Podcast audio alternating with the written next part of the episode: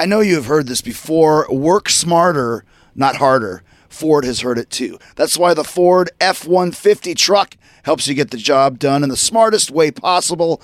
I mean, the Pro Access tailgate alone is a game changer. It improves access to the bed and cargo, which makes it easier to load in tight spaces. See, smarter.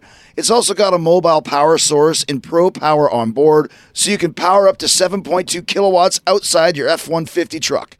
That is definitely working smarter. And imagine what you can do with that power at your next tailgate party. Tough This Smart can only be called F 150. Find your local Ford dealer at Ford.com. Pro Access Tailgate available starting spring 2024. See Owner's Manual for important operating instructions. This episode is brought to you by Progressive, where drivers who save by switching save nearly $750 on average. Plus, auto customers qualify for an average of seven discounts. Quote now at progressive.com to see if you could save. Progressive Casualty Insurance Company and affiliates, national average 12 month savings of $744 by new customers surveyed who saved with Progressive between June 2022 and May 2023. Potential savings will vary, discounts not available in all states and situations. The Jericho Network on Westwood One. All right, he's going to be my worthy opponent when the Y2J WWE Summer Tour hits Tokyo, Japan on July the 5th. He's a current NXT superstar. He's been traveling the world for years. He's one of the most popular wrestlers in NXT, and he's going to be one of the most popular wrestlers when he comes to the main roster. He is Finn Balor. All right. Three time IWGP Junior Heavyweight Champion, six time IWGP Junior Heavyweight Tag Team Champion. He trained at the New Japan Inoki Dojo. He spent eight years wrestling for New Japan before signing with the WWE, heading to NXT. His real name is Fergal. His Japanese wrestling name is Prince Devitt, very Irish. And that's because He's from Ireland. One of his nicknames in Japan, the real rock and roller. Come on, go ahead, admit it. You're impressed by how much I know about him, how I can rattle all these details off the top of my head, right? I've been scouting Finn Balor. I've been scouting Prince Devitt. I've been scouting the real rock and roller, and I've been remembering all the little details. Talk is Jericho, baby.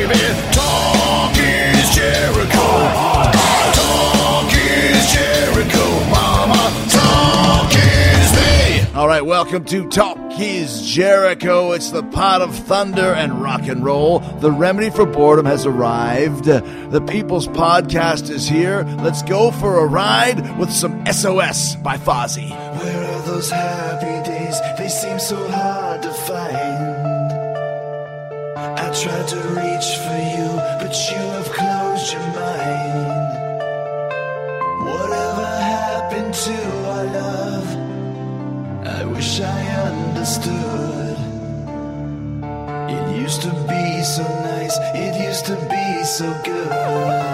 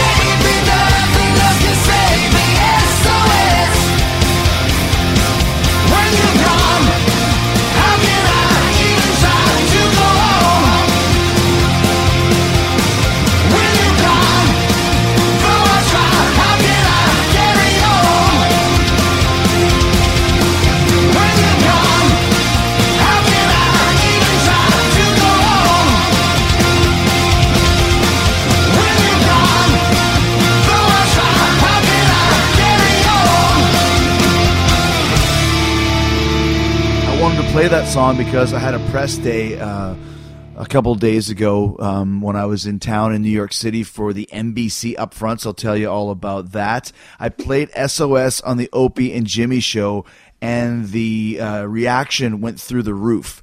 It was insane. You usually track uh, sales on iTunes when um, you do it daily. You know, who's bought SOS? Who's bought the album Do You Want to Start a War? Who's bought Lights Go Out? And the SOS uh, sales went up.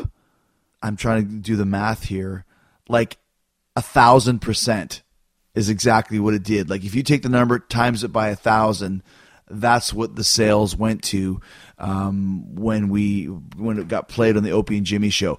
It is becoming a hit, and what a strange hit it is an ABBA song, and why not, right? I think if you're going to do a cover song, you might as well do something a little bit different, a little bit something outside the box. If you want to make it in this business of show, you have to do something that's never been done before, like an ABBA cover, or the way that Prince Devitt has been doing his career. Finn Balor, as he's now known in NXT. You got to hear about his, his his unique ring entrance. That's just put him over the top. I was a big fan of this guy right from the start. Um, I've never met him. I never uh, talked to him even once. I wanted to talk to him the first time ever when we sat down to do this podcast. And I've never wrestled him before. I've never been in the ring with him. And the first time I get in the ring with him is going to be July 5th when it's Balor versus Jericho at the Ryogoku Kokugikan. It's also known as the Sumo Hall. That's July 4th. I know I said July 5th earlier. I made a mistake. I'm not perfect, right? July 4th, the Sumo Hall, Tokyo, Japan. First time ever Jericho versus Balor, a match that I requested. I wanted to do it. I wanted to get in there with him. I wanted to give the people of Japan, my old fans and friends in Japan, something special. A lot of people want um, want that match in the states. I'm not saying it's never going to happen, but for right now, if you want to see this match, you have to be in Tokyo. I know it's like it's frustrating, but I don't want them to film it. I don't want it to be on the W Network. It's a special night only for the people in Tokyo because they deserve it. Uh, he came through the ranks as I did. Finn Balor, Chris Jericho. We kind of had mirror careers kind of had uh, a lot of similarities in that we both made big names for ourselves in other country in the country of Japan when our own countries didn't even know who the hell we were. So a lots to talk about with Finn. Once again, like I said, I never really talked to him before this conversation that you're about to hear, and uh, I just want you guys to, to check it out and take a listen. And before we get to Finn, I want to say thanks to all of you for spreading the word about my new Comedy Central digital series, Nothing to Report. We are over one million views. All right, in less than five weeks, got over a million views. This thing is branching out and becoming a hit. It's six five minute morsels of comedy genius. Okay, you have to check this out. It's very very funny, and if you watch an episode, you're helping me. If we get lots of views, if we get more views, if we continue to accrue the massive support, we will be doing more. Comedy Central's always said they're, they're, they're I've already said they're very uh, excited about the amount of uh, response we've got. They're excited about the views. We want to go to full fledged TV series. Chris Jericho and and and Nick Mundy, uh, the Team Tiger Awesome guys. If you haven't heard them, go back and check them out on, on, on Talk is Jericho. You'll know how hard they worked on this series, how hard we worked on it, how much we believe in it, and I appreciate all of you who have checked it out. And if you haven't checked it out, go watch it. Like I said, choose any ones you want. Racism, Partners, The Shootout, uh, Moses is Fat. Lots of fun, and like I said, only five minutes long. You can sit down and have a cup of coffee and watch Nothing to Report. If you have to take a, a Dumpus Maximus, you just go and watch Nothing to Report. We're here to help you uh, kill some time if you need to. If you uh, have to get, get some gas and there's a lineup, uh, if there's a lineup ever at a gas station, just check out Nothing to Report and uh, and sit back and enjoy your day. All right. Uh, speaking of enjoying my day, great segue. I. I uh, Last week had another busy week. Filmed a, a pilot for the History Channel for um, over in Boston. I'll get more into that if we get more results from it. The pilots. I filmed a lot of pilots. You know, and uh, some of them come, some of them go. This was really, really cool, and I'll explain it to you more if we uh, get more information about its uh, about its uh, continuation. But it was really cool. Then I took a car from Boston to New York City. Next day, went and did a bunch of press. I had a, a, a after a morning off because I had to do the NBC upfronts, which is like this big presentation, I guess, where all of the channels under the NBC banner, which of course is NBC, USA Network, um, what else we got in that? Uh, Bravo, E Network, Oxygen, Sci Fi. So many uh, killer, killer shows coming out in the new TV se- season. So NBC holds the upfronts. So you kind of go there and everybody schmoozes with each other and there's everyone's so excited. And so, anyways, um, I, I had the morning free. And I don't like having free mornings, especially when I'm in New York City and there's stuff going on. So I asked uh, the pr- producers of Opie and Anthony, I have an open door policy. And a lot of times people say you have an open door policy, but they don't really mean it. But I just called them up and said, "Hey, man, I got some time off, so can I come in?" Of course, they had me come in. I sat in for the show. It was myself and Duff McKagan, who was on Talk is Jericho just uh, last week. It was very lots of kismet and happenstance. Great word. So uh, Duff and I had a great time with Opie and, and Jimmy. I might have said Opie and Anthony a couple times, but it's still force of habit. Opie and Jimmy Norton. And then I went over and uh, visited my buddy Jose Man- Mangin on uh, Liquid Metal, played some cool tunes Halloween, Angra, Fozzy, Stuck Mojo, Exodus, some stuff like that. Then I went over to Busted Open, talked to my good friends uh, Doug Mortman and Dave LaGreca.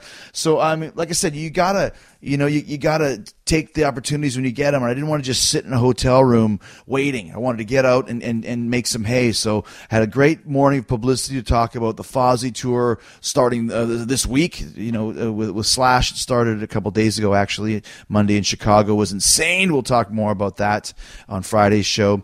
But uh, and also talking about Tough Enough. You know, I'm hosting that. That starts June 23rd.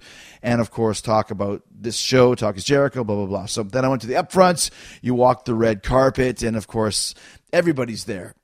And it's so funny because within my world, I got a lot of fans. But sometimes when you go there, a lot of people have no idea who the hell you are. So there could be like, oh, here's here's uh, Josh Manscuso from you know the upcoming show Invisible Man or whatever, and everyone's like, ah, Josh Manscuso, and everyone's taking pictures. I'm like, I don't know who the hell Josh Manscuso is, and there's no guy called Josh Manscuso. At least there wasn't there at the at the red carpet. So uh, you know, and, and you're kind of walking along and you know, I'm there to promote Tough Enough, which starts June 23rd on the USA Network. And that's cool. You know, it's great. And they've got me and, and Hulk Hogan, who's also on the show, walking down the carpet. And it's funny because if they see me, because I did some interviews on my own, I can tell the story of what the show is. It's a brand new version of Tough Enough. It's a it's got a, a whole new overhaul, and it's like the voice combined with Dancing with the Stars. And I'm the host of the show. I'm not a trainer. I'm kind of like the Carson Daly or the Ryan Seacrest uh, of, of the Tom Bergeron of Tough Enough. Then we've got the panelists: Hulk Hogan, Paige, Daniel Bryan. There's a, there's a live studio audience in the crowd. We're going to show what happened during the week during the training sessions, and then we're going to have live challenges, and we're going to have a fan vote of uh, audience votes in to decide who they want to stay, who they want to go. It's a brand new world, and people are like, oh. When I'm doing it with Hogan, though, they just see him and just expect, hey, Hulk, give us a Hulk promo. Like, let me tell you something, brother. Tough enough is coming, and we're going to take over. And it just takes it to a totally different place, right? Like, I can come in there and just talk like a guy. But as soon as Hogan's beside me, they want Hogan. They want do rag and, and, and sunglasses. And let me tell you something, brother, and vitamins and prayers. And that's what he does. He's Hulk Hogan. Everybody, okay? Everybody knows Hulk Hogan. And when you're walking beside him, you get smothered because it doesn't matter what I have to say. And the people that don't know me are like, oh, that, how quaint. There's some guy named Chris Jericho, but there's Hulk Hogan. Let's talk to him. Let's get him to do a promo. Let's get him to do a Hulk Hogan interview. So it kind of negates my involvement when Hulk is standing right beside me. So I kind of figured that out and, and, made sure that we were kind of split up a bit so that he could do his thing, I do my thing. Everybody's happy. Everybody understands, you know, what the show is and what's going on. And then you walk the red carpet. Of course, Kardashians are on there. Kim walks by. Kim's actually really cute. Um, Khloe, she's a little bit, uh, a little bit bigger, shall we say? But you know, whatever. She's big star. Ian Ziering was there, my uh, Sharknado uh, co-star. I don't know if I would call it that. The, the the the star of Sharknado, and I was in his movie for a little bit. But you know, you see a lot of people like that. Josh Manscuso, got to talk to Maria Menounos, the Talk is Jericho alumni. She's always cool to talk to. And then you sit down and you watch. Uh, well, first of all, then, then then you walk the red carpet, and then there's this big area where there's just fans sitting there for some reason. then someone goes, "All right, here's Chris Jericho," and like three people are clapping, and one lady's like, "Ah!" And of course, I'm walking by like waving, and like. 80% of the people are like, we have no idea who this guy is. And then Josh Manscuso walks by and they're like, ah, Josh Manscuso, oh my God. So, uh, you know, it's always a good ego um, reality check. And I know it too. Like, I, you know, half the people that are watching all these shows have no idea what, what I do, and that's fine. It's just kind of always a, a funny little ego check, right? But I still smiled and waved and did a little dance and, and got a little bit of a reaction. But I, I get it. I get it. It's okay. So then uh, you go watch the 90 minute uh, presentation of all the new shows. And like, oh my gosh, there's so many new shows. There's like uh, the trainers of New York City, like these. like kind of like Jersey Shore, but they're trainers, like personal trainers. So you got that, and then you got there's a show about the lingerie football league, and there's a show about you know, I don't know, a bunch of other stuff and a big presentation for the WWE and their world. So it was cool. It was it was fun to be involved, um, especially when I had a reason to be there. But uh, once again, I mean, I think it's going to be a lot of fun on June 23rd to get Tough Enough rolling. We got a lot of plans and a lot of ideas, but this is not your uh, your mother's Tough Enough. Is, you've never seen a Tough Enough like this before. I am not a trainer. Uh, I am the host of the show. Uh, Hogan is not a trainer. He's a panelist, mentor, that sort of a thing. The trainers are Billy Gunn, Booker T, Lita. Um, so we're gonna have a, a it's gonna be a really interesting experience to try and find you know the new WWE superstar and to see how people react and see how the show goes. But I think it's got a huge buzz right now. I think it's going to be a big big hit and I think uh, I think it's going to be really exciting. Once again, that's June 23rd on the USA Network. It's the return of Tough Enough with Chris Jericho as your hostess with the leastest. All right. All right, there are some seriously talented luchadors in AEW, and not all of them speak English, which can make putting together matches a little challenging sometimes. That's why I signed up for Rosetta Stone. I'm learning Spanish, amigos, amigas. See, already learning. Haha, Rosetta Stone is the most trusted language learning program. You don't even have to learn Spanish though, because Rosetta Stone has 25 languages, including French, German, Korean, Arabic, and Polish, and Japanese. That's what I'm going to do next. I spent a lot of time in Japan, and I still work with a lot of Japanese wrestlers at AEW, like Takeshita. So having a better handle on the language will definitely show in the ring. Communication is key, and learning Spanish on Rosetta Stone has been so fun and easy. They've got this true accent feature that gives you feedback on how well you're pronouncing words, sort of like having a personal trainer for your accent. I'm using the app, but you can also do the lessons on desktop or laptop. I also like that I can download the lessons and do them offline, which is perfect for a plane. I can sit there on a flight and work on my Espanol. So don't put off learning that language. There's no better time than right now to get started. For a very limited time, Talk is Jericho listeners can get Rosetta Stone's lifetime membership for 50% off. Visit rosettastone.com slash Jericho. That's 50% off unlimited access to 25 language courses for the rest of your life. Redeem your 50% off at rosettastone.com slash Jericho today. That's rosettastone.com slash Jericho. Do it today. Talk is talk is talk is Jericho. All right, here in the back of a tour bus with uh, the hottest new sensation in NXT. Finn Balor is here, man. How you doing? I'm doing great. Uh, glad to be on the show. Thanks for having us. Pleasure to meet you for the first time today. You know, it's funny because Yeah. this is the first time we've ever met, and it's and as we were walking from inside the arena to out here, I didn't want to small talk a bit because I just wanted to start like I've never had an interview where I just met somebody for the first time on the show. Yeah. But I have a list of people that I've wanted to talk to for a while. And you're on it, man. I mean, like I said, it's it's it's you really kind of made a huge uh, splash since you got to NXT, and you know, coming all the way from Ireland, and, and, and how is it for you today? I mean, you're you're here at Raw, Yeah. and you're not really doing a lot, but you're getting a chance to kind of see how everything works and see how the big leagues works. I mean, wh- what's your thoughts when you come to an arena and see how everything goes down behind the scenes? Well, first of all, I'm humbled uh, to be on your short list of people that you wanted to talk to. But uh, yeah, it's unbelievable. You know, this is about my third time uh, being here at Raw. You know, backstage, and uh, just the size and the scale of like you know the the production that goes on is just it's it's unbelievable. You know, it's it's kind of nice, kind of being able to just sit back and enjoy and kind of figure out kind of how things work before I'm actually you know maybe figured into the show kind of trying to learn a bit of the stuff that goes on backstage first you know so it's uh, it's all kind of a new learning experience from what I'm uh, used to Have you ever been? I, I mean, I know you worked New Japan for for quite a long time. Yeah. They do quite a few arenas and stuff like that. Have you seen anything kind of similar to this before? well in New Japan we do a pay-per-view once a month and I guess those shows will be on a similar scale but again that's once a month this is like every week you know non-stop and it's like it's Monday and Tuesday as well at SmackDown so like it's uh, like the, just the scale is just like it's unbelievable And how long have you been in the WWE now? I signed, I want to say last April, started at the Performance Center in Orlando in August, and now it is April. Right, right, Yeah, right. So it's, yeah, it's, it's, you know, eight months maybe here in the States. and Because you, you had a pretty big name, kind of on the independent scene and overseas. I would always hear about Prince Devitt and Fergal Yeah. Devitt, and that's kind of a name that you, stands out like Fergal. Like, what the hell's a Fergal? you know. But was it, you know, was it hard for you to kind of leave that behind and come to the WWE? Is something that you had thought about for a while?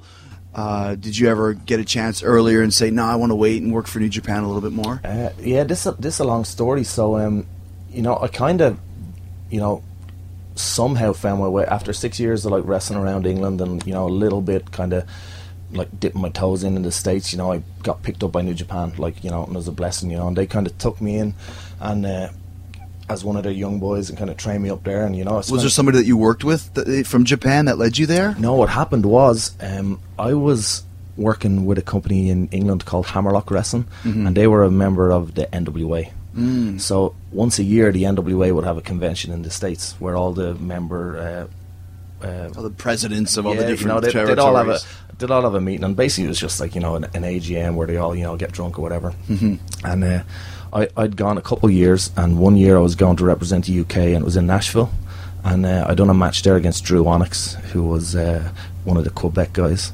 and Dave Marquez, who was uh, one of the Los Angeles guys, uh, seen me, and he said, you know, I, I'd really love you to come down and train with us, which was NWA kind of, I want to say California, I'm not sure, but he had a, an alliance with the Inoki Dojo in California too, in Los Angeles. So he invited me to go train at the Inoki Dojo. So Okay. I ended up training at the Inoki Dojo for about four or five months. And that's how the, you know, I guess uh, the president of New Japan at the time came over to the kind of scout guys at the Inoki Dojo, and he seen me, and that was it. Because you did you did really well in, in New Japan. You Yeah, were like the IWGP Junior Heavyweight Champion, Yeah, correct? Yeah. a couple times, yeah. And so, how did you like that style over there? Oh, I loved it. You know, um, it was it was very raw, kind of organic, kind of style, and it, it was perfect for me because I'd kind of uh, they kind of stripped down what I had already learned in England, which was a lot of kind of catch as catch can, and kind of tailored it to their style. So, um, you know, it was it was a kind of I don't want to say easy like transition, but you know, something that I wasn't always like you know the most charismatic person or the most flamboyant person. I was just like really kind of straight laced, and I think like I kind of fitted in well uh, in in New Japan at the time. So uh, you know they took me in under their wing, and you know uh, Jado, Gedo, Liger, all those guys like you know were hands on in my training. So it's like you know coming like from a small town in Ireland and like being trained by these guys that I'd watched on tapes with yourself and you know in the, in the J Cups or the Super Juniors you know from like 95 96 and like being in the ring with them and like you know just picking up like little things that you wouldn't even think of like uh, by watching it or, or trying to study a tape when when it's actually hands on like you know feeling uh, it, it was just an amazing experience and I guess uh, because I was brought in as a as a dojo boy, I guess the fans kind of took to me a little bit more then because I was one of their own. Because you As grew a- up with them. Yeah, Yeah. you know, and I, you know, I was only 24 at the time, you know, and they see me like as you know this kind of young kid trying to trying to enter their system, and uh, you know, it, uh, it it was an amazing time. You know, I'm so thankful for for everything. New Japan So you actually trained in the dojo. Yeah, yeah. I was uh, I was like full young boy, so I'd like, you know, be woken up at seven thirty. Uh, you know, we'd have to clean the toilets, go out, clean the ring, sweep outside the streets, you know, hose it down because all the cat pee on the street and all outside. then, you know, we prepare the food, uh, you know, wash the, the senpais, which is the, you know, the, Mhm. the senior wrestlers. Senpais uh, are the mentors, yeah, kind of, yeah. yeah. Well, And you're the kohai. Yeah, I'm the kohai, yeah. So I was like uh, Devitt Chan, you know, which is, you know, like kind of junior. Oh, yeah, it's like a little baby, right? Yeah, Devitt yeah. Chan. Yeah.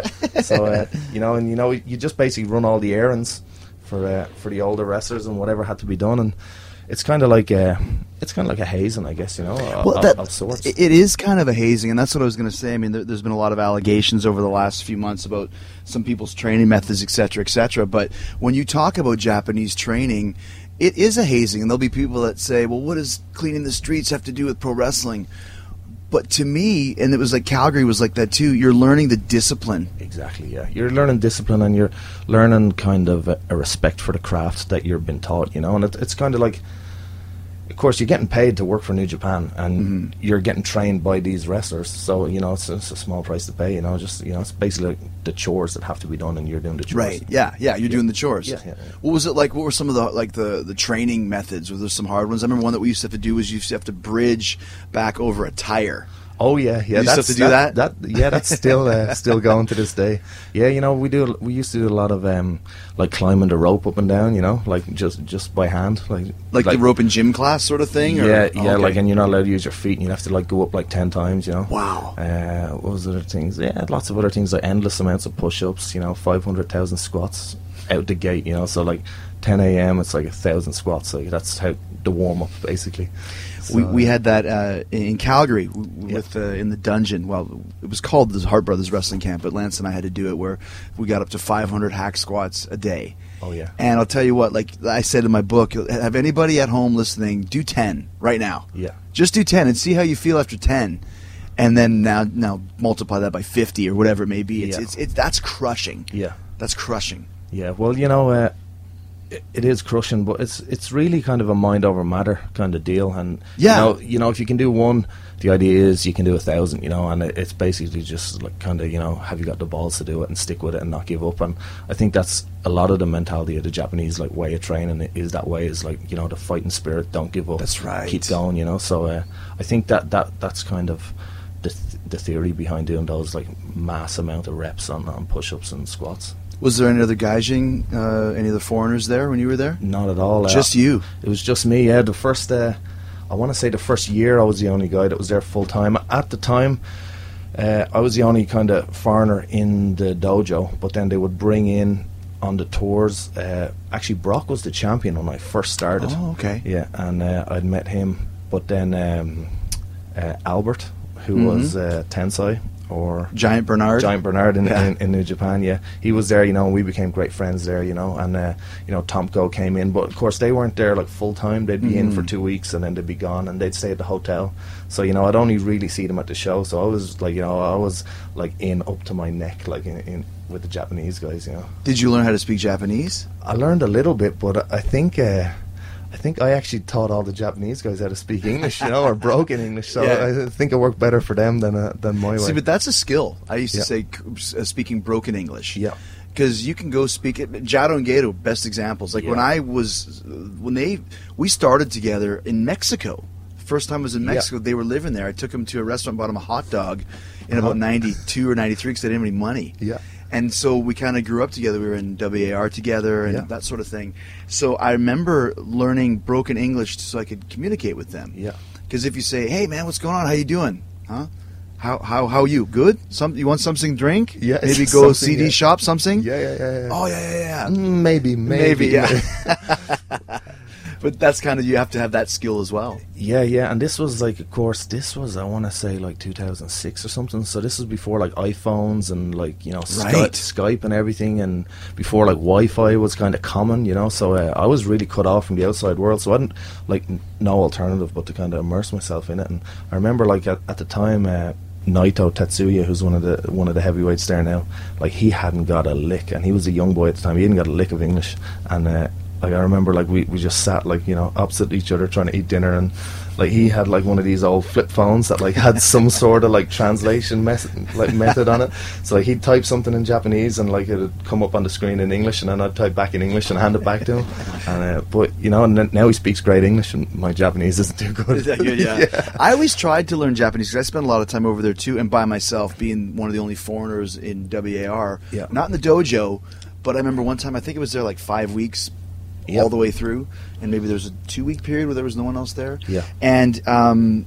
it's hard. So what I try to do because uh, Japanese is different in the northern part and in the southern Yeah. part, different dialect. yeah So you could try and learn Tokyo Japanese, and then you go to Osaka and speak, and then no one understands what you're saying. yeah yeah which is the worst. Yeah, there was uh, there was another thing like I'd see a lot of guys come and go, and they'd all have their little books, you know, and uh, you know Mhm. trying to trying to learn the Japanese.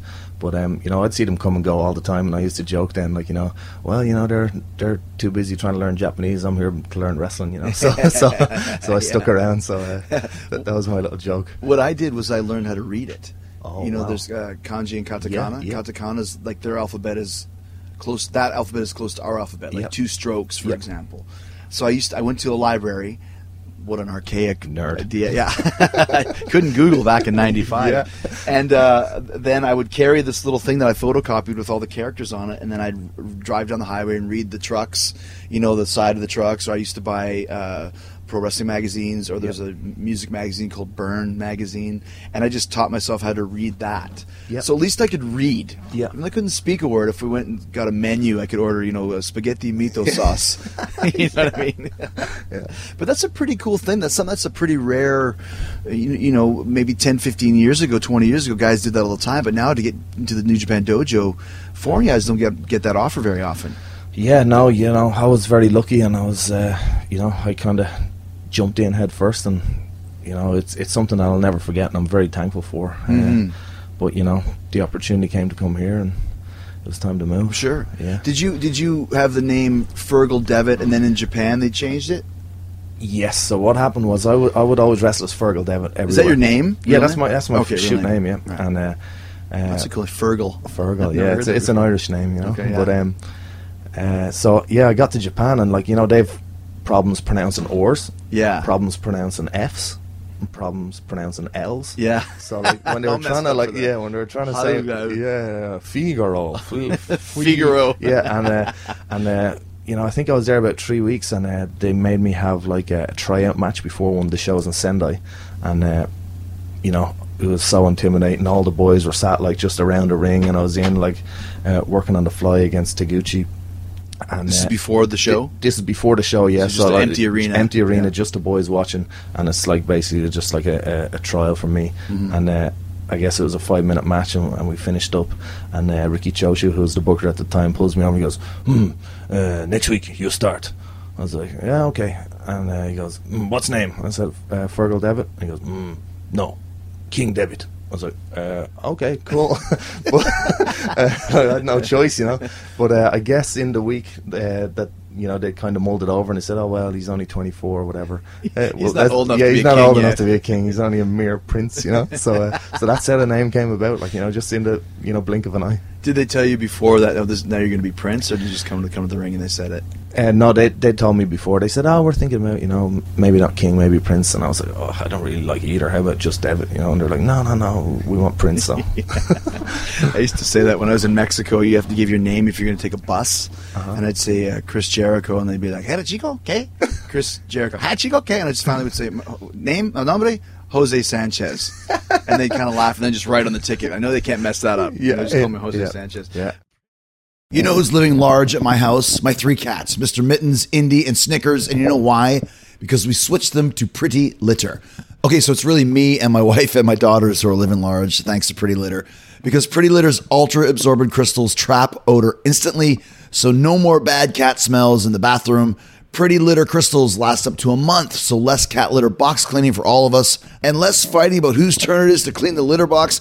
I got to deal with this fight every single week between my daughters. This makes it so much easier. Pretty Litter also ships right to our front door, so no more last minute mad scramble runs to the store because we're out of kitty litter.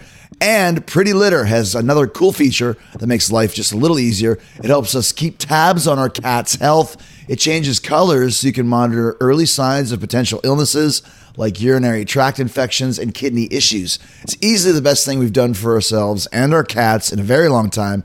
Like I said, Pretty Litter helps keep tabs on my cat's health and keeps odors down. Those are two big wins in my house meow. You and your cat are going to love Pretty Litter as much as we do. So go to prettylitter.com slash Jericho and use code Jericho to save 20% on your first order. That's prettylitter.com slash Jericho. Code Jericho to save 20%. Terms and conditions apply. See site for details.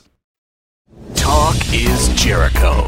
So continuing with Finn Balor, and uh, well, I'm going to be honest with you, man. Um, got a little bit of a bone to pick with you.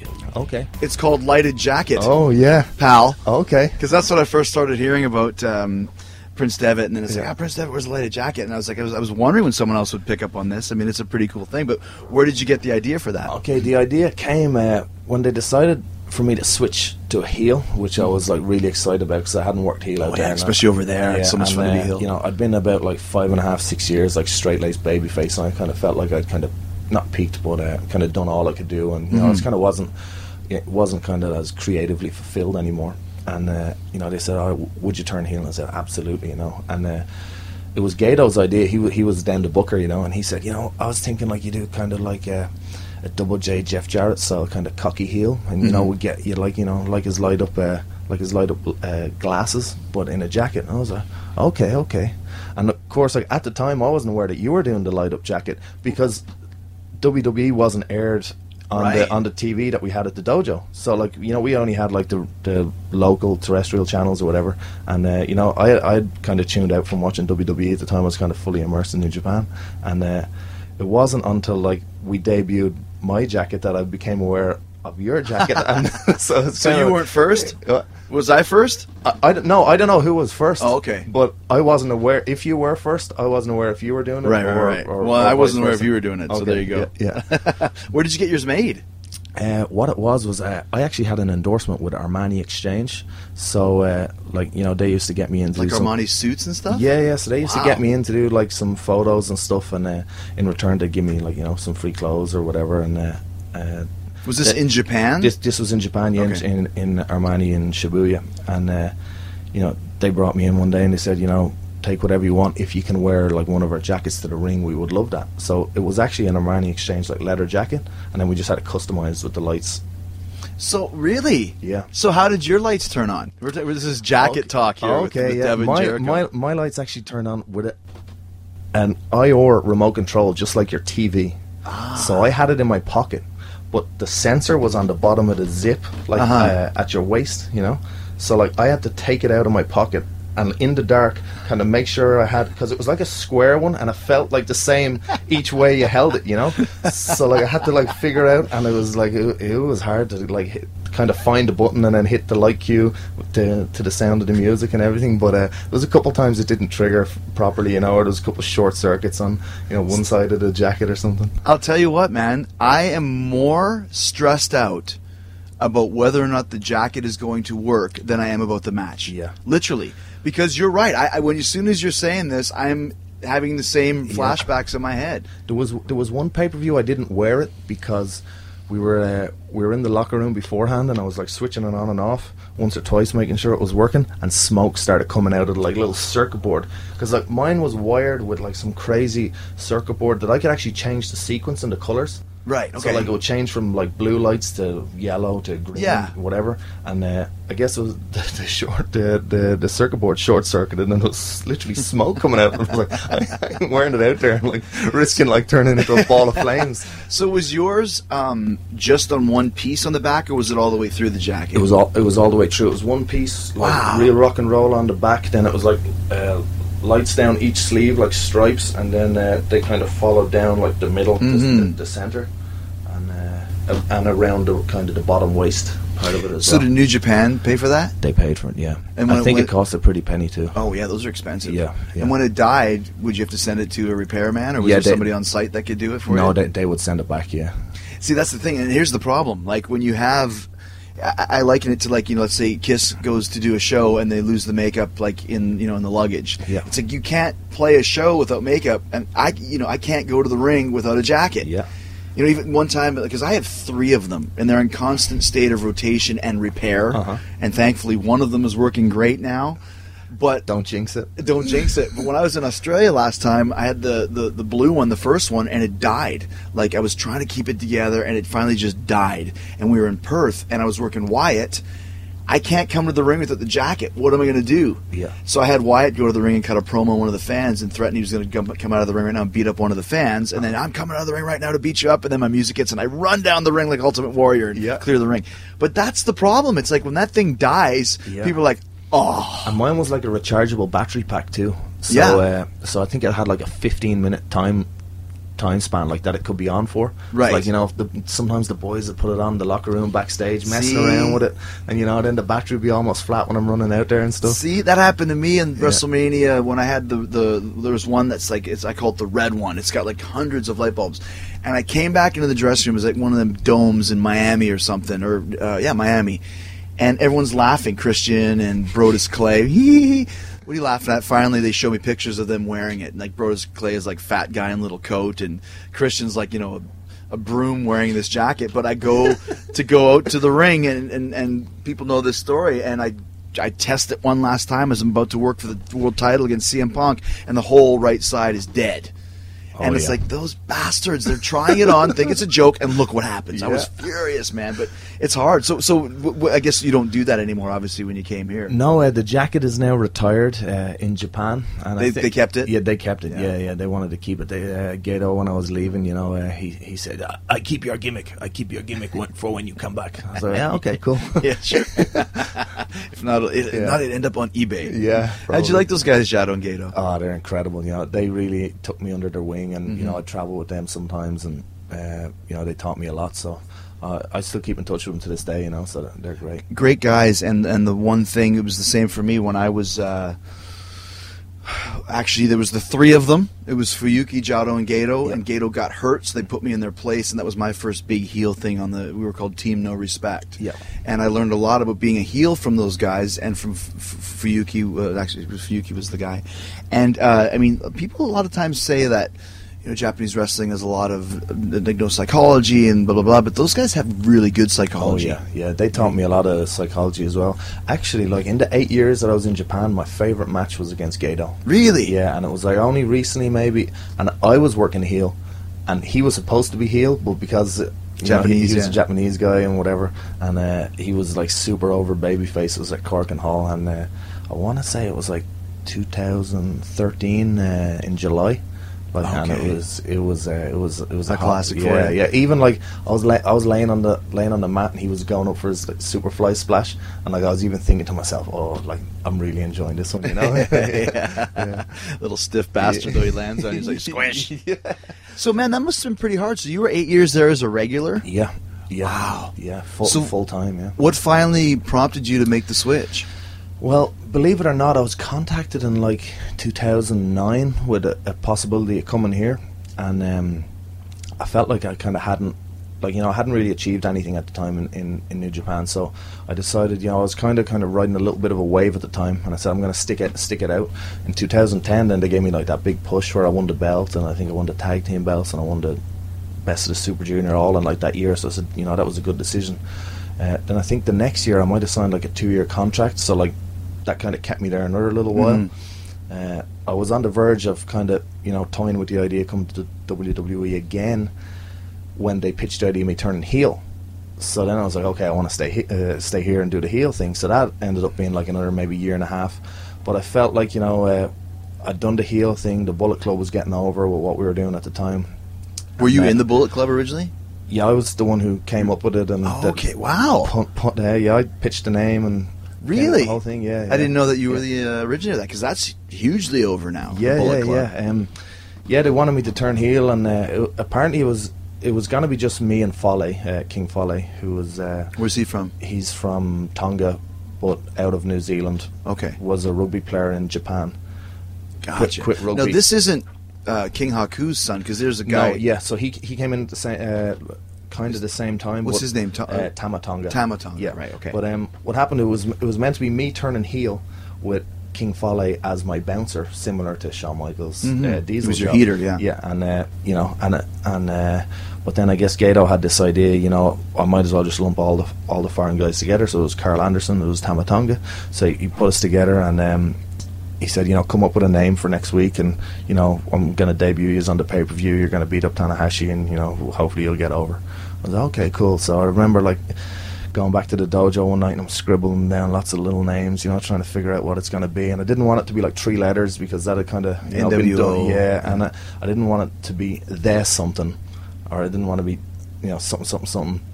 So I remember coming up with this name, and uh, I was like, Bullet Club. That's kind of that's kind of cool, you know. And I remember like uh, I texted. We're, I'd- we're Bullet Club though. Why Bullet Club? Yeah, like Bullet what- Train or- yeah, no. So what? So what? Uh, I was trying to tie everyone's kind of character together. So I'd been doing this thing where I was a real shooter, you know, because I, I, I kind of used to make fun of Minoru Suzuki saying like, you know, because he's an actual shooter. Right. So I'd say, well, I'm a real shooter, you know, like, you know, and I'd, I'd just kind of make fun of him, Yeah. and I'd always do this kind of the the handgun kind of jet point gesture at him, you know, backstage the locker room, just joking around, you know. And this was about six months before like we we even, uh, you know, came up with the Bullet Club, but then. There was Karl Anderson, who was na- known as the Machine Gun. Mhm. So I'm the real shooter. He's the machine gun. How do I tie all this together? Okay, we all fire bullets. Right. So then it was like I had like Bullet Club. Uh, I had like uh, there was Bullet Parade. There was uh, maybe Bullet League, and then Bullet Club. and I, I Bullet remem- Boys. uh, yeah, there was, there was, a, there, was, there was a couple of them, you know. And uh, I remember texting uh, Karl Anderson, whose real name's Chad. You know, he's one of my best buddies. And uh, I texted him. I said, "Look, I have these this list of names. You want to look, look at them?" And he goes, "Bro, I don't give a shit."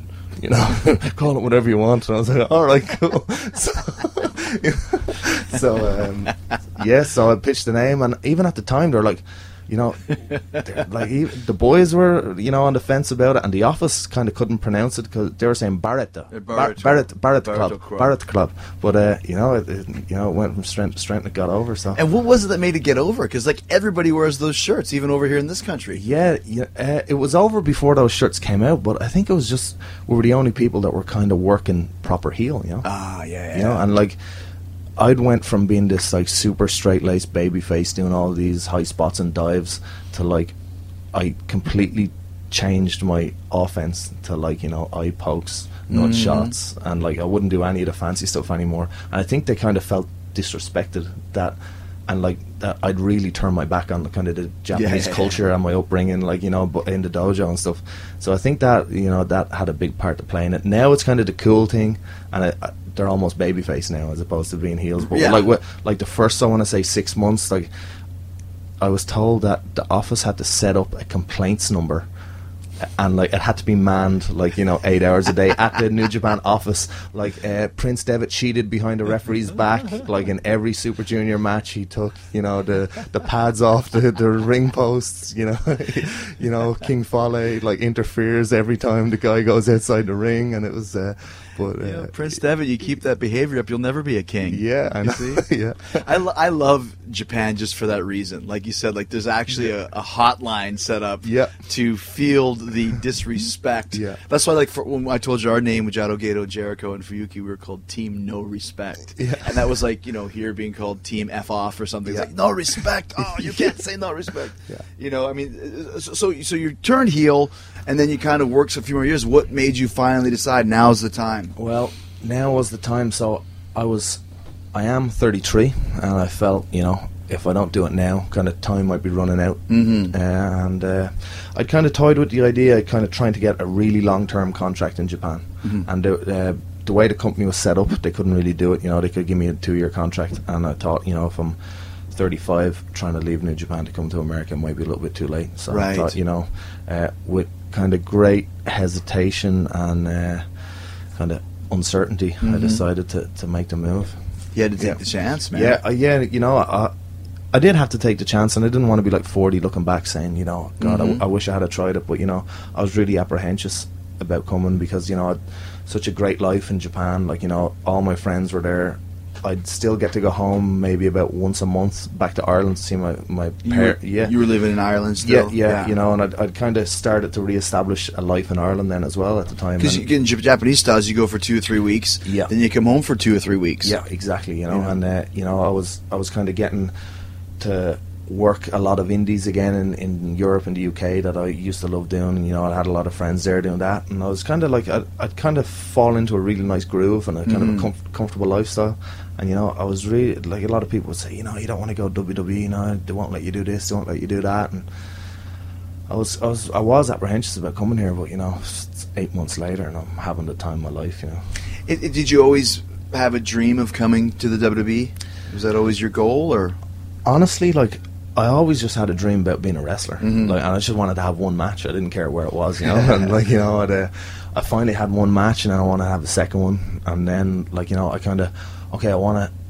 I've been wrestling in England a couple of years, and okay, I want to have a match in America, you know. And you know, of course, the NWA convention would come up, and I want to go to that convention, you know. So I'd, yeah, I'd have that match. And it was just kind of you know little steps, little steps. And by the time I was in New Japan, like I, I was still kind of even though I was six years in, I was really green, you know, and like I'd only kind of, you know, hadn't wrestled much, kind of established guys or kind of, you know, I don't know. I don't think I was as good as I should have been at, for being six years into in the business, Mhm. and um, it was kind of like a new beginning. Then you know, starting with New Japan and. The way things were going with New Japan, like I was really happy, and I would have, I would have probably like wrestled there for the rest of my life if I could have. So, did, uh, did you call the, they call WWE, or did they keep calling you from time to time? yeah, they would they would call they would call me and check up on me. You know, it was it was something. Probably if they hadn't reached out, I wouldn't have pursued Mhm. it. To be honest, I was so I was so happy and comfortable, and you know, I was kind of creatively fulfilled. And they were kind of letting me, you know, do my own Yeah, thing. do what you want. You're yeah, over, so you do yeah, what you want. Yeah. Wh- wh- wh- how did they react when you told them that you were going to leave? Uh, I think they were a little bit disappointed at, at the beginning, but I guess they understood, and they were always kind of expecting it to happen eventually. Mhm. Uh, I felt, but uh, you know, the door they left the door wide open for, for me to come back, and you know, we parted on, on great terms. So It is interesting to me because there's a lot of uh, hype and a lot, and deservedly so, about NXT about how you know the the guys are great and they're really great workers. But it really is to me kind of the next coming of like my generation of guys, where you guys all either worked in the indies in the states, like the Ring of Honors or those type of things, Yeah. or worked in Japan. You know, or in some case, a combination of both. Yeah. So when you guys are coming to NXT, of course you guys are tearing it up because you got 10, 12 years experience worldwide. Yeah. You're not just rookies coming in for the first time, but I think a lot of people that don't really know what NXT is don't really understand that, yeah, you know? yeah, no, uh, you know, having NXT like, I guess if I had a came to WWE and just went like straight into developmental, and like you know been left to kind of, kind of Rot. you know- yeah, yeah. I- don't want to say rot, but you know, kind of figure it out, kind of down to performance center, you know, and, and not being given that outlet of you know getting to perform in front of people. Uh, you know, it would have been really, really difficult adjustment. But and even like the first two months at the performance center, the first month I wasn't allowed even in the ring. Really? Yeah, you just had to sit out and watch like people rolling and you So know, they the- so they treat you guys like you're young boys. yeah, and uh, it, it's kind of you know it's kind of to help you kind of adjust to you know being in a different country Mhm. and, and whatever kind of learn a different system to meet everyone. So you know you're not kind of you know too stressed out about actually having to work. But for me, like I was just itching to get in there, and then Mhm. you know they make you s- sit sit out and watch for the first month. And, you know that was hard enough, and then you know I wasn't kind of booked on shows for maybe two months. So by the time I got in there, like that was probably the longest I'd had off in like maybe six years. You know. Probably the most money you'd ever made. but um, but uh, but yeah, having that like NXT to to kind of you know go go in like kind of head first, and you know been given you know a lot, and we are we're given a lot of freedom down there, like Mhm. you know, and uh, it, it's it's been incredible getting to work with you know Triple H and uh, you know Road Dog, Because Triple H is very hands-on Yeah. down there, right? Yeah, yeah. I mean, I, I would assume that yourself and, and Kevin Owens and Itami and they're kind of hand-picked guys. Triple H is picking you guys, or, or at least being said, "Hey, this guy here, you know, Devitt is from, uh, you know, he's killing it in Japan. You might want to sign him." I mean, he's kind of in charge of the whole signing uh, over in NXT. Is that correct? Um, I'm not sure. Uh, my my point of contact was always William Regal. Oh, okay. Yeah, and uh, you know we'd actually built up a relationship over the last couple of years. Uh, I'd been Because Regal would understand what it's like to come from yeah, you know. I'd, I'd, I'd been intro introduced to him a long time ago, and uh, you know, he's kind of he's kind of been looking out for me for a long time. So I think he was the person who might have introduced me to Triple H, and uh, you know, kind of went from there. Yeah. Did you feel uh, any kind of like uh, when they told you you'd have to go to NXT? Oh, not at all. No, no. You kind uh, of knew that's how it No, was. yeah, I kind of knew how it was going to be. You know, you'd have to kind of. The, the way it was explained to me was was um, treat NXT as a territory, Mhm. and you know you're going into a territory and you got to get over. Mm. And uh, you know that's that's the way I, uh, I I'm trying to apply myself at the moment. So hopefully, Did you have any issues with uh, the style? You know, American style is a little bit different from Japanese style, obviously. Yeah, no, um, it is a lot different, you know, and uh, it was more. What was more difficult was uh, working to the cameras Hmm. because uh, in Japan you just go out there and you have a match and they shoot you, you know. Yeah, yeah, yeah. But here it's you know it's uh, it's can that camera shoot me and it's kind of me worrying about uh, what what angles the cameraman can get as opposed to you know. In Japan, I'm just going out there to wrestle and make sure you get this. Kind of, you know. Yeah. So, uh, so yeah, it, it's been uh, it's- been interesting, kind of learning that style and working the hard cam. Mhm. Whereas you know we don't necessarily do that in Japan, but um, I was told years ago when I first started in, in WCW, uh, this guy called Jackie Crockett, and I've told this story before on the show, but we were talking about something, and he was the cameraman. Yeah. And we were talking about the night show, and he goes, "Listen, let me tell you something." He said, "When you're in the ring, find me." I said, "Why?" He goes, "Because I'll make you look like a star." And I never forgot that. And I always looked for Jackie Crockett whenever I was selling whenever I was, you know, doing anything with some facials. And lo and behold, whenever I watched it back, he would always he would always get that shot. Yeah. You know, and that's the number one rule I think when you come, like you mentioned, from Japan or Mexico or the Indies, you got to find the camera here because Vince will tell you your Yeah. money is your face. Yeah. You know, and that's that the, the cameraman can make you a star if you let them. yeah, no, uh, and it's so true. You know, I'd go out in Japan and wrestle for 25 minutes, and uh, you know, as soon as the bells, you know, as soon as one, two, three bell rings, and I'd be like a bolt, Usain Bolt up the up the, up the ramp and back into the locker room. You know, Yeah. but uh, you know. We do an NXT match, and you know, there's referees on the floor telling you know, stay there, stay there, stay there. And I'm kind of like thinking like I'm hogging the camera, like oh, I feel stupid, like you know, can I get out of here now and stuff. And uh, it's not until you actually watch it back and how it's cut up on TV, Mhm. and then like you see me kind of leaving the frame like really early. You go, ah, now I see why Yeah. I should stay there longer. You know? If you think you're taking too long, take longer. yeah. that's always the rule. Ah, the sweet sound of sports you love from Sling. The collide of football pads. The squeak of shoes on a basketball court. The crack of the bat on a home run. The slice of skates cutting across the ice. But what about this one? That's the sound of all the sports you love, all at once. Starting at $40 a month. Experience it all live with Sling. Sling. Let's talk about. I mean, you mentioned earlier about not having uh, the promo experience, all that. But we mentioned the lighted jacket, and I just watched your match um, from Takeover, or maybe it is called Takeover, T- NXT Takeover, uh, the one that you had with uh, with Adrian. Yep. Um, Rivals. Rivals. Yep. Sorry, it's NXT Takeover Rivals. Yes, sir. And it, honestly, it was the first time I'd ever watched, you know, the entrance. And the entrance that we're talking about with the, the paint on, and I'm assuming it's some kind of like a Venom type thing, a Spider Man esque. It's incredible. I mean, the, the entrance is absolutely amazing. And to me, when I see this, and I'm not just saying this because you're here, that's a star. Oh, thank that's you. a star right there. Tell us about, uh, and if you haven't seen Fergal, you need to go watch him now.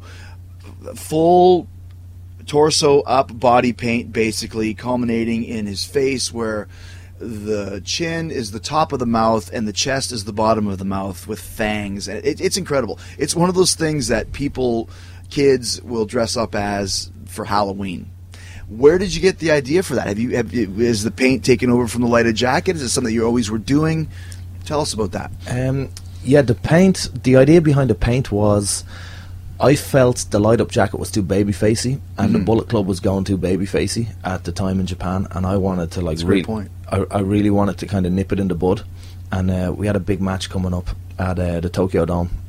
and I was working kind. Of, I, I was still a junior heavyweight champion. I was working the you know top uh, kind of babyface challenger Ibushi, and uh, I wanted to really establish that I am the heel and he is uh, the babyface. And I thought, you know, I got to take away everything that the people like about me. and my uh, the original idea was co- cover myself head to toe in black paint so no one could even see me. So I just looked like a kind of a shadow on the ring. That was that was the original idea. Like a ninja. the- yeah, yeah, you know, it kind of. Uh, what happened was. Uh, I pitched this idea to Gedo, who was the booker. He said, "Yeah, okay, you know, maybe, maybe it's okay." So I tracked down a painter, and uh, a, a body paint artist. When she came on the day, of course, I must point out that Machine Gun, one of my best friends, Karl Anderson, he said, "This is the stupidest idea you've ever had. this is the worst. You know, this is just just tops all the rest of them." But uh, the the girl when uh, that was doing the the makeup on the day when she came, she kind of had a portfolio, and I was saying, "No, just black."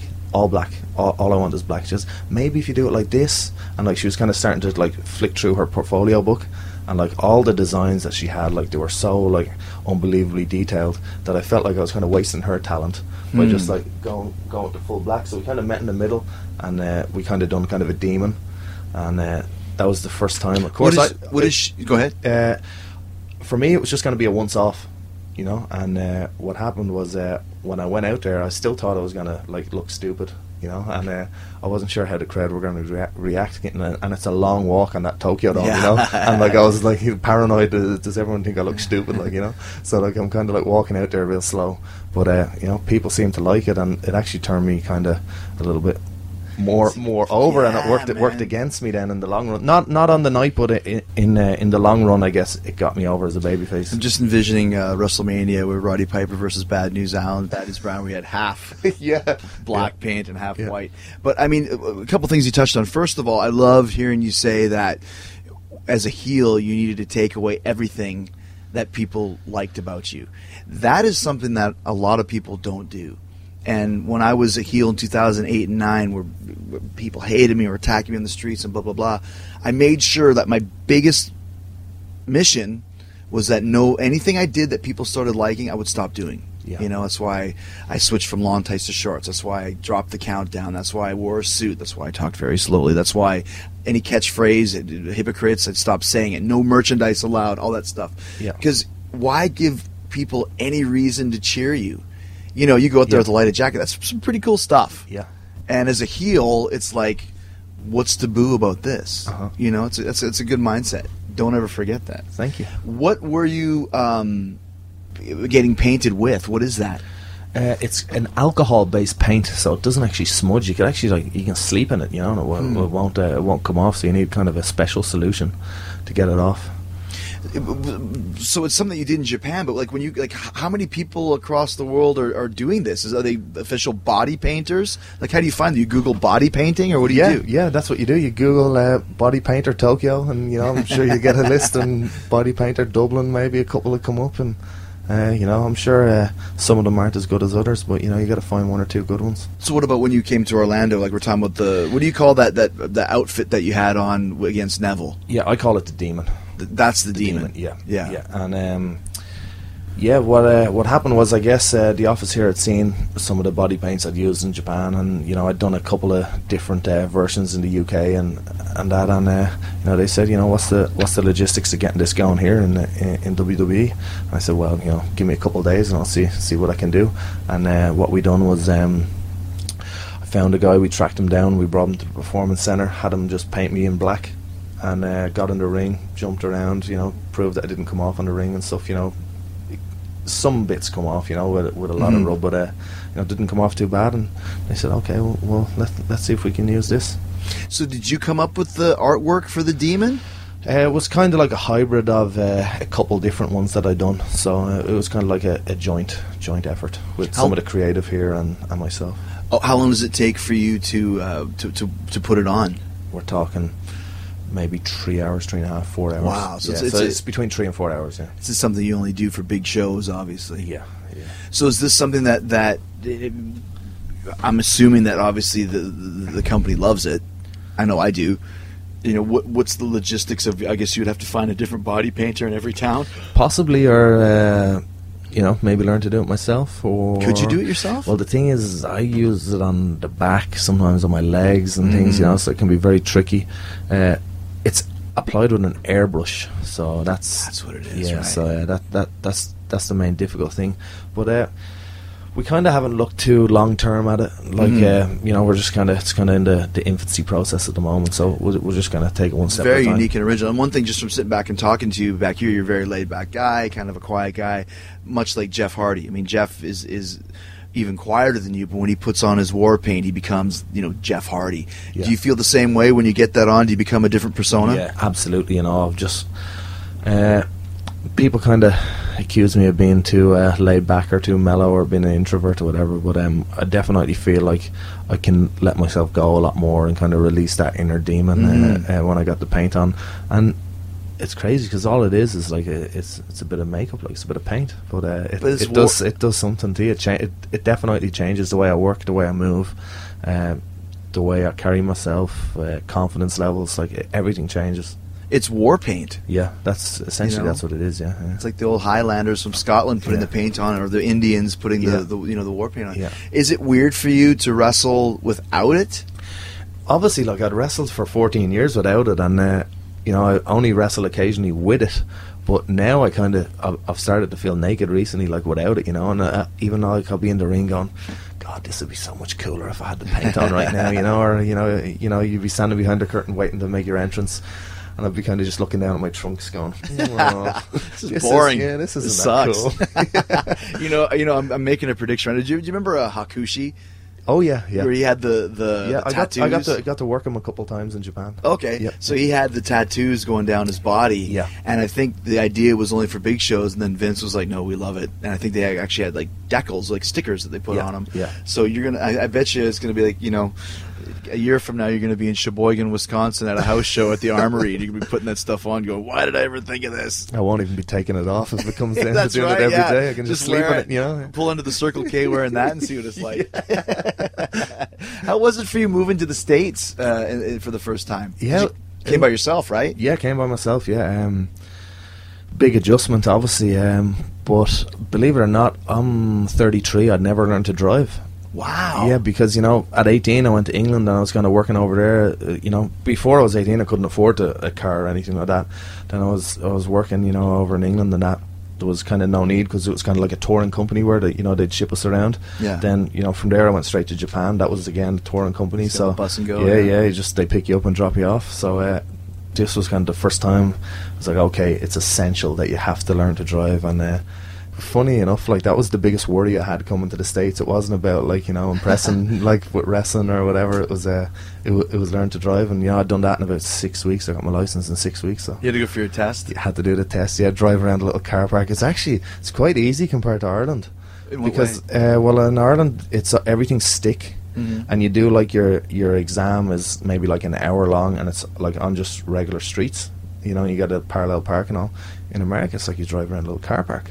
You know, you park in between these two cones, you reverse out, make sure your blinkers on, obey the stop sign like 20 meters ahead, and that's it. You know, it took like five minutes. I couldn't believe it. But you're driving to the side of the road too. Uh, yeah, but Right? I, yeah, well, But it's, it's not yeah, for you. Yeah, for me, it was the, all I know. You know, so. Yeah. Uh, so even like uh, you know, I'll call my dad or, or my mom or my brothers and stuff, and I'll tell them, "Oh yeah, I'm just you know I'm driving down Texas today." They're like, "You're what?" like they can't believe it, you know.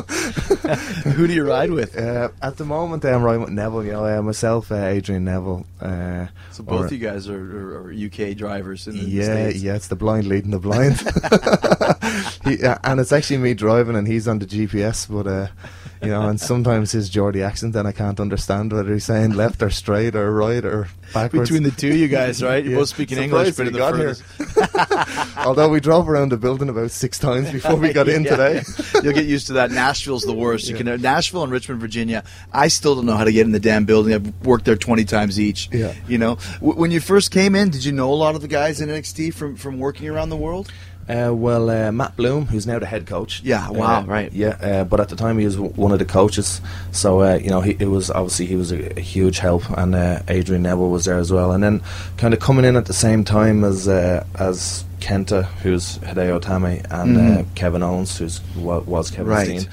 We all kind of, I don't want to say we we we kind of helped each other, and you know, kind of went through the adjustment together. So it was kind of. Did you all come in at the same time? Al- almost within like a couple time. of couple of weeks of each other, you know. So we kind of had each other to lean on, you know. And uh, you know, obviously everyone down at the performance center was great, you know, and uh, you know. Even even the coaches, you know, were, were a big help and helped me kind of get acclimatized to, Plus, to the the states. Brookside is there now, so he's a UK guy. Yeah, and Brookside Terry Taylor's incredible. You know, Yeah. yeah. I've been working Smiley. with him closely. Yeah, he's yeah. a kayfabe Englishman. Oh yeah, Yeah, he he's is. from. England, yeah. Actually, believe it or not, I didn't even know that. yeah, so uh, yeah. Did you ever? Uh, had you ever met Fit Finlay before? I uh, I had I had met him once in Dublin uh, at a live event in Dublin uh, a year ago. Just and uh, we we just said hello. Uh, uh, Regal had invited me backstage. Uh, I I was still uh, kind of in the process of, of signing. I was still working with New Japan at the time, but he'd invited me backstage, so I'd met Fit there. But uh, I've gotten to know him uh, a little bit more recently. So uh, Kind of a legendary Irish worker. Absolutely, You know, one of the one of the greatest for sure. Yeah, yeah. How about Sheamus? Did you know him at all? Sheamus, uh, believe it or not, we actually knew each other before we set out on our separate journeys. Really? Yeah, just uh, we we never worked or anything, but you know we were both aware of uh, of each other. We met up a couple times for for uh, for a cup of tea and uh, to d- to discuss uh, where we might end up or how we might. Ireland, you meet up for a pint of dark beer, man. Come on, give me but, that. yeah, we uh, you know we'd kind of plot, you know, or, or discuss, you know, how how the hell are we gonna go about navigating this business and. Uh, you guys know, about the same age, right? yeah, we're yeah maybe a year or two, to, year yeah. or two, and uh, you know around the same time he started in developmental, uh, I got hired uh, with New Japan, and we, we kind of both went our separate ways. So we're uh, we're back here, you know, at the same It is- time. It's kinda cool that you yeah, you know, I just seen him twenty minutes ago, and we're we're backstage at Raw, and I just turned to him and said, "What a life, huh? Yeah, that what a cool? life! It's Yeah. just unbelievable." you know, me and Neville, you know, we knew each other from like back in 2001 at like a, a wrestling camp in uh, in Kent, England, and uh, like he was just just a young lad. Like I want to say maybe he was only 15 because he wasn't allowed to stay over because like you could actually stay over if you're 16. Stay over- at the camp, so you could sleep on site in Gotcha. sleeping bags, uh, like you know. So you could wrestle and stay overnight. yeah, you know, it was lodgings kind of included. But he just like sleep in a sleeping bag. But he was too young, so so apparently uh, he he had to stay with his dad. So his dad had rented a caravan down close by, and they, they stayed. But like I remember, he'd done like cactus jack elbows off the ring, like in training matches at this like little wrestling school when he was fifteen, and uh, you know, of course, we kind of came up and then kind of followed similar paths, you know. So so we have a lot in common. That's cool. I mean, there's a lot of people from the UK here, which gives you a little bit of a taste of Yeah, home. But yeah. what are the biggest things that you miss about Ireland? I still have kind of the core group of friends that I grew up with, like on the street, you know. So I, I miss all them, or uh, I miss, you know, the crack. Sometimes uh, the humor in the in the states isn't kind of as cutting edge or kind of close to the bone as it is Yeah, back yeah, home. So like uh, when I go home and or if my brother comes over to see me. Uh, it takes me a while to catch up on, on the speed of the wit, like you know. so he goes straight for the juggler, like you know. It's a little more taking the piss more in the, in the UK and yeah, Ireland, isn't yeah, it? Yeah. and it's just it's a little bit more. I guess I've gotten a bit soft being away so long. Like uh, I'm, uh, you know, I think, oh, don't say that. Like you know, you can't say that. nice. How about, is there any food in Ireland that you miss? Something your Uh, mum makes, or And no, not necessarily. You know, I'm very simple, it's simple like you guys are just eating like potatoes and haggis or something like that? right? no, I miss I miss uh, miss the Irish tea, so I get that shipped over to me. Oh, do you? That's Yeah, easy. Yeah, yeah, Little yeah. little packets, little, right? Little tea bags. Yeah, that's it. That's it. And I, I used to uh, I used to get that shipped over to me in Japan, so that's easy. You know. What about in the states? Was, what, did, what did you notice about the states that you didn't realize you would uh, you would encounter when you were here? Restaurants, movies, everything's people. uh, everything's just so convenient and Mm. so easy to like anything you want is just easily accessible at the and I'm just like befuddled at the sheer size of everything like because in Ireland you'll have like one little sports shop in the town but like in Orlando like on the street there's like 16 like supermarket sized sports shops like you know the, Yeah. like sports authority Like Dick's and that. Sporting Goods, yeah, yeah, yeah they're all there and I'm thinking like where are all the customers coming from you know because like it's uh, so much bigger. Yeah. yeah. What uh, as far as um, NXT goes, are you surprised like when you work uh, certain shows? For example, when you do house shows, I know you've been doing some house shows, and people Yeah. really know who you are. Yeah. Does that surprise you, or do you think NXT as a brand is getting over? I mean, you guys just did a show right before WrestleMania with five thousand paid yeah wa- uh, fans there. Yeah. What was uh, what was really surprising to me was um, when I first came to NXT, I was kind of it was kind of a fresh start for me, you know. And um, when I done kind of my debut at Full Sail, it didn't actually show on the on the TV the way it played out, but in the in the arena they flashed up like Prince Devitt on the on the on the screen. There was a huge pop, you know, and like I got goosebumps, and uh, I thought like you don't when you're out in Japan, you kind of don't realize that it's reaching kind of like you know different places uh, in, in the world, and uh, like for it to get that response uh, in full sail in the you know WWE universe, uh, that that was great. And then uh, obviously like NXT, we do live events around you know uh, around Florida and that, and you know I still get people kind of shouting, out, "Come on, David!" And uh, you know I'm like, uh, "I'm Finn Balor now." Excuse me, but um, yeah, but like I think it's more uh, like I've, I'm kind of getting to grips with kind of the reach wrestling has, but for me, like it, it's amazing for like the likes of Enzo Amore and Colin Cassady, who like have really only been like NXT guys, and they don't understand like the reach that wrestling has. And when they go to Ohio or when they go to San Jose and they walk through the curtain, and like everyone in the crowd is like you know word for word on their entrance promo, like it's it's beautiful for me to see that to see how an odd they are of like the reach wrestling has, and obviously like the network is having. Well, it's the power of television too. Yeah. Like you said, the network. Yeah. If there's a million plus subscribers, they're Yeah. probably watching NXT, and they're seeing these guys. You don't ever realize that. Yeah, and believe it or not, um, when I was I, I was still in Japan, and uh, I'd be home for a week, and I'd have uh, I'd have the TVR set uh, DVR set to um, to record NXT. Uh, Because I thought it was the best wrestling show, you know, and this was before I was even like contemplating going. And uh, I guess like not a lot of people knew that like it aired on TV in Europe, and it aired like That's right, it's an actual show, it was right? Yeah. It was, it was an actual show, and it aired like right before Raw. So basically, anyone who was watching Raw was watching NXT. So uh, like when I'd come to NXT, and I was like, "Oh, how's it going? I'm I'm Fergal," and um, like they're like, "Oh yeah, I'm Enzo Amore," and I'm like, "Yeah, bro, I know who you are. Like I watch you on TV every week." He goes, "Huh? Like how do you watch me on TV?" Because like they weren't even aware it was on TV. you know? Yeah, yeah, yeah. So uh, so yeah, it's uh, it's cool. Where, where did you get the name Finn Balor? Uh, the idea behind that was they wanted me to come up with a name that kind of had meaning in Gaelic, which is the Irish language, and uh, I'd, I'd come up with a few things. But Balor is the one-eyed demon king in Celtic mythology. Ooh, So it kind of ti- it, tied in with uh, with what I was doing with, with the, the demon, yeah. uh, Finn, there's a Celtic hero called Finn McCool, who was the Balor's arch enemy. Oh, So he was the babyface. nice. Also, my dad's name is Finton. Everyone calls him Finn. So we had a short list of names, and I'd kind of looked into Finn like extensively, and because of kind of the tie-in with Balor, and then obviously it was uh, a lot of people call my dad Finn. It was uh, that was a no-brainer. Dude, did you have to pitch it to anybody? Uh, just uh, well. Hunter. Oh, Hunter, Hunter, yeah, yeah, yeah, yeah. It was actually Hunter came to. Uh, I had made a short list. Finn was on it, and uh, and Hunter said, "Hey, what what do you think of Finn?" You know, and I said, Perfect. hundred percent." Yeah, Yeah, yeah. And you mentioned uh, you guys are getting ready to go for a tour yeah. Overseas. Your first show was in Dublin. Yeah. Your hometown. Have you ever wrestled in Dublin before uh, with Uh, the WWE? Never, never. Wow. Yeah, this is my first overseas trip, and it's it's amazing because it's in the same building. Like when I was like twelve and thirteen, I used to go watch Bret Hart, Shawn Michaels, Undertaker, IRS, all those guys there, and uh, It's good yeah. you put IRS in that group. Yeah, no, yeah. So I, I specifically remember it, but Yeah. um, but uh, yeah, and it's it's that same building now. I'm That's going, great. going to get performing. You know, the same people that I used to go to the shows with will now be coming to watch me. That's so uh, great. it's, it's it's humbling. Is, like, your, is, is is Finton coming? Finton's coming, yeah. whole Leone's coming, there. yeah. Me, me brothers and sister and all that. So That's great. Do you know who you're going to be working with? I believe I might be working with Adrian Neville. Oh, Yeah, nice. so, yeah, be- Which be- is funny because when I had Neville on my show a few months ago, we had just done a show in Newcastle. Okay, it was yeah. his big homecoming. Yeah, yeah. So that's great. The football team had, had given him a big Yeah, tour and all yeah, yeah. Are you doing a lot of press for the show? Uh, I've done a done a couple of uh, radio and, and newspaper Yeah. stuff. It, that's already been done. Oh, that's going to be huge for you, man. Yeah, are, I'm were you, are you going to do the paint for it, or Uh, no, no, I'm just gonna go out, good old Google Fergal, the- good old Fergal from down the road. They'll be like, "Who's this lad? He's on the poster in paint, but he doesn't." What? you got to Google Dublin uh, paint, body painting? Yeah. Last question, man. What's uh, what's your favorite match uh, if you had to pick just one of my own that you had? Yeah. uh, versus Gato.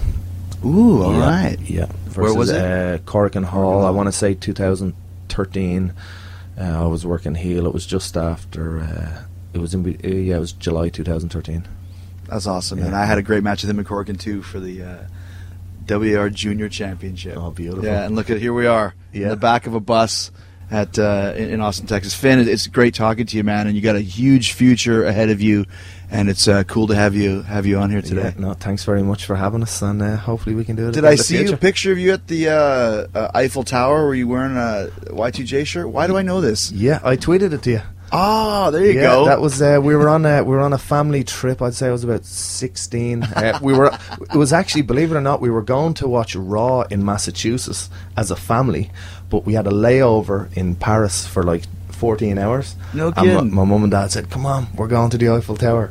I was like, "Right, well, if we're going to the Eiffel Tower, I'm wearing my Y2J shirt." That's obvious. Duh.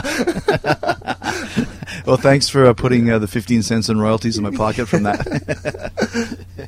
Thanks again to Finn Balor, aka Prince Devitt. Looking forward to our match in Tokyo, Japan on July 4th. We're doing two WWE live events there for the WWE Y2J Summer Tour. Getting in the ring with Finn Balor was one of the reasons I wanted to come back for this summer run. I wanted to put on a great match specifically for the amazing fans in Tokyo, Japan. We got that, but we got a lot of great matches coming up, okay? I'm telling you right now, you don't want to miss this tour if you live in any of these cities.